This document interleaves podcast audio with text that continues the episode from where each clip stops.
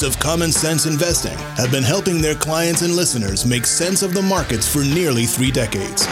Using a conservative, diversified, value oriented approach to investing, they strive to make you a better educated, well informed investor. And now here's your host, Eric Whiteman. Today, I'm going to start with the conclusion. The market is undergoing a healthy reset during this crash prone month of October. But I believe post midterms, it should make an attempt to vault to new highs into the year end. Thank you and welcome to this edition of Common Sense Investing. I'm your host, Eric Whiteman, partner here at the XML Financial Group. So glad you could join me today. The pullback in stock prices so far this month should be viewed, in my opinion, as a normal type correction. Historically, stocks vacillate 5% between top and bottom in any given year. So, where we are now isn't that far from the norm. We could even go down a bit more, and I suspect that we do. But on the other hand, the economy is doing great at the moment. The recently released Conference Board's Leading Economic Index, also known as the LEA, which is a whole lot easier to say, the LEA showed on a year over year basis the strongest numbers since 2010, which usually means we have a solid outlook for the next several months. Heck, unemployment is at a lifetime low now. Nonetheless, the risk have undoubtedly increased given the trade and tariff concerns, weakness in the global markets, and let's not forget, tighter monetary policy. Looking underneath the hood, I still see the market breadth deteriorating. In other words, there are many more stocks hitting new 52 week lows compared to those hitting new 52 week highs. What is encouraging is the fact that the majority of short term measures of investor psychology show excessive pessimism. Remember, these are contrarian indicators. When everybody else is bullish, excessively bullish, it might be time to take some money off the table. And when there's blood in the streets and everyone is either hiding in their basements or running for the hills, that's when you want to think about buying. I don't think we're quite there yet. So walk, don't run. For me to get excited about equities, I'm going to need some proof that the bottom has been reached. And what kind of proof are you talking about? Glad you asked. Well, you'll probably see a rotation out of the defensive type stocks to the more cyclical type names and the technology stocks. Typically, you'll also see small caps outperform, but I'll talk about those in just a minute. I'll also be looking for a contraction in volume on down days. Basically, people just getting tired of selling. If I see that, then that means the downward pressure has subsided and a bottom could be setting in. On top of that, I'd like to see, and this is my wish list here, I'd like to see the number of stocks hitting new lows getting smaller. And one last thing while I'm at it I want to see at least one day, if not more, but at least one day where the upside volume outpaces the downside volume by 10 to 1. Today, I want to spend some time on strategy. We'll be talking about small versus large, the little guys against the big guys and gals. But before we get to that, let's talk about some planning issues, specifically giving. It's the end of October, and before we know it, we're going to be in full holiday mode. And I always find myself behind the eight ball more often than not when it comes to giving, meaning I want to make donations to the charities that I support, but I usually rush around at the end of the year trying to get it done. And I don't do it just for tax reason reasons, but it just seems to end up that I'm trying to get these donations done at the end of the year. It is the season of giving, right? If you're planning on contributing to a charity before the year end and you haven't taken your RMD, your required minimum distribution from your IRA, and this is for people who are 70 and a half or older. Well, when you do this required minimum distribution, you can designate all or a portion of it to one or more charities, that is up to $100,000.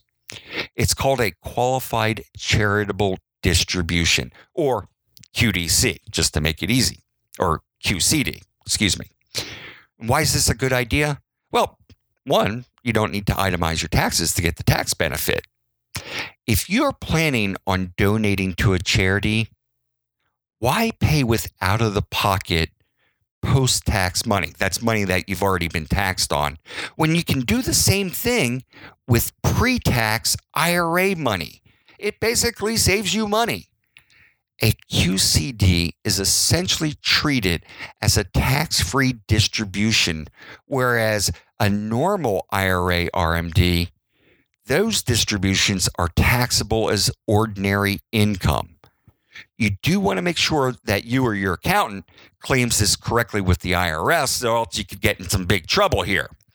Your IRA custodian, that's the company that holds your money, like the Vanguards or Fidelity the IRA custodian isn't required to specifically identify the QCD on your annual 1099 form.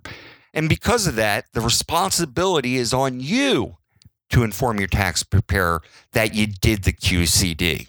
If you don't let them know, well, then they're likely going to report it as fully taxable. That means you're paying income tax on it, which, of course, would negate the benefit of all your smart tax planning. Now, I really don't feel so bad about doing all my giving at the end of the year because they probably appreciate the convenience of getting a lump sum rather than the smaller donations throughout the course of the year. Let me mention, I'm not an accountant. I don't even play one on TV. So, before you do anything, talk to your tax person. Uh, and also, the QCD option is only available to the traditional IRA holders. If you have a question or you need help, call us or email me at podcast at XMLFG. That's podcast, which is plural, at XMLFG.com. It's time for us to step away. And when we come back, I want to talk about strategy, what types of stocks you should be looking at, and what I think you would want to avoid. This is Common Sense Investing, and we are back in just a moment.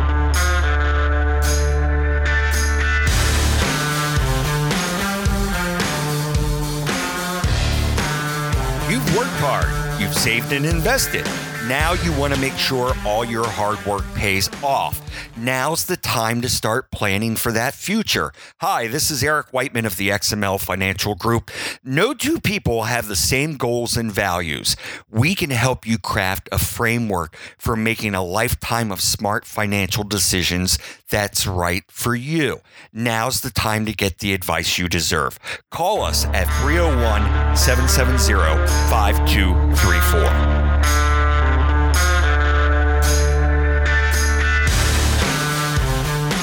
Thank you, and welcome back to this edition of Common Sense Investing. I'm your host, Eric Whiteman. So glad you could join me today. I want to talk about strategy. I've had a number of people ask me how they should be positioned, this versus that. And there's always been this constant debate between growth and value and how one is outperforming the other at any given moment and when the other is going to come back and overtake the other one. Now, let's be clear here both types of investors are trying to make money. They're just going about it different ways. The value folks, well, they focus their attention on a company's fundamentals and less on the big picture. And the growth folks, they tend to focus on momentum and the technicals, you know, the squiggly lines on the chart. When this debate comes up, inevitably, there's a statement made to some effect that growth stocks are outperforming the value stocks or something along those lines.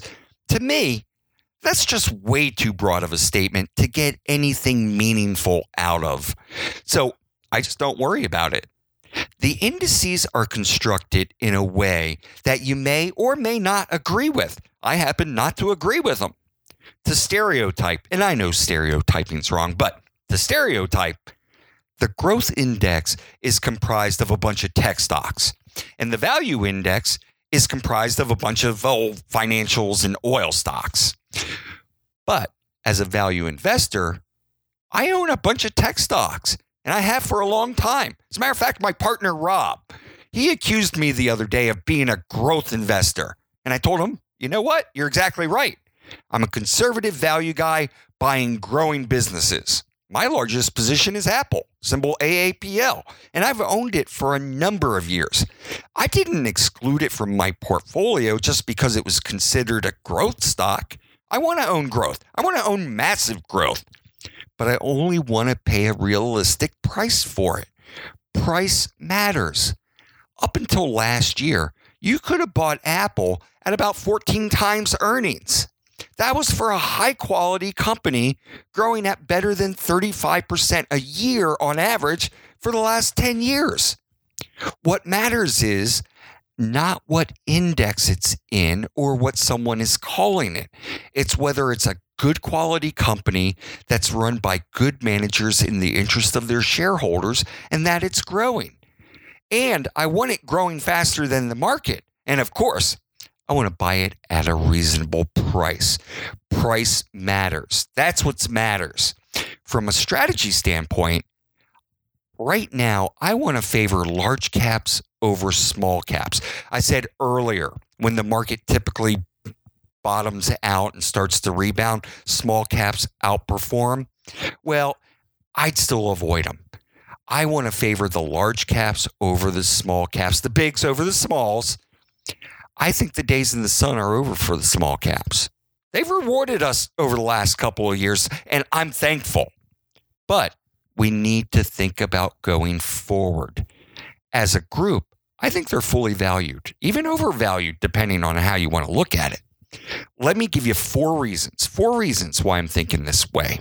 First, the small caps are severely debt saddled, and you always have to worry about the balance sheet. Balance sheets matter. Over the last couple of years, these small caps have loaded up on cheap debt, and they're much more leveraged when you compare them to their large cap brethren. Second, small and medium sized businesses have a higher dependency on bank credit as opposed to the bond market, the bond market access that the mega caps enjoy. Most bank credit, which the small and mid sized businesses rely on, most bank credit is floating rate debt, and so are the lines of credit. As the Fed raises interest rates, the interest expense or the interest cost of the small and mid caps are going to skyrocket. In a relative sense, this is going to weigh on net profits. So, given all the debt they've put on and the rising cost of that debt, you would imagine more pain is coming down the pike. Third, you have the hmm. wage factor. Small cap stocks generally have smaller margins, roughly mid single digits, or about 8% below what the large caps have. According to the NFIB, that's the National Federation of Independent Businesses, the NIFB, their latest survey says labor costs are going up. We've all heard that Amazon has raised their minimum wage to $15 an hour. The large companies can better absorb the cost increases. So you're going to have thinner margins and rising cost. And lastly, these stocks are just more volatile. I've been saying that volatility is making a comeback. When the Fed increased their balance sheet and dropped rates to, to basically zero, volatility basically just disappeared. Now it's going the other way. The balance sheet is shrinking, rates are going up, and vol- volatility is making a comeback. Thankfully, wide lapels and bell bottoms are not making a comeback. When a stock is more volatile, less predictable, I would argue you should pay less for it. Thus, when you add it all up, you have companies with high debt, with a high debt ver, uh, burden, excuse me, high debt burden, rising interest rates, a lack of valuation cushion, and more volatility. Well, common sense would tell you that these are things you might want to avoid. Last week, I shared with listeners the top five ideas I had that I had on my buy the dip list. I would recommend that if you missed that show, go back and give it a listen. There are at least three of them that I think you can start nibbling at, but you got to do your own research. Let me finish with what I started with, which was the conclusion. The market is undergoing a healthy reset during this crash prone month of October. But I believe post midterms, it should make an attempt to vault to new highs into the year end. I've talked a lot about the market, the technicals, asset allocation, the things you should always look at, or the thing you should always look at first is the fundamentals. Buy good companies when you think that you're getting a good deal and you have a good margin of safety. If someone tells you price doesn't matter, either walk, walk away or tell them they're wrong.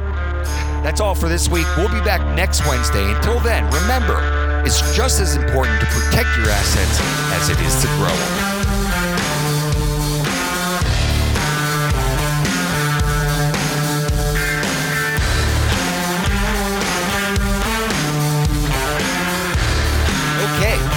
To the show. Now it's time for the really good stuff. So listen up. It's the disclosures. The things I talked about during the show, well, they're just my opinion and may or may not necessarily be those of the XML Financial Group.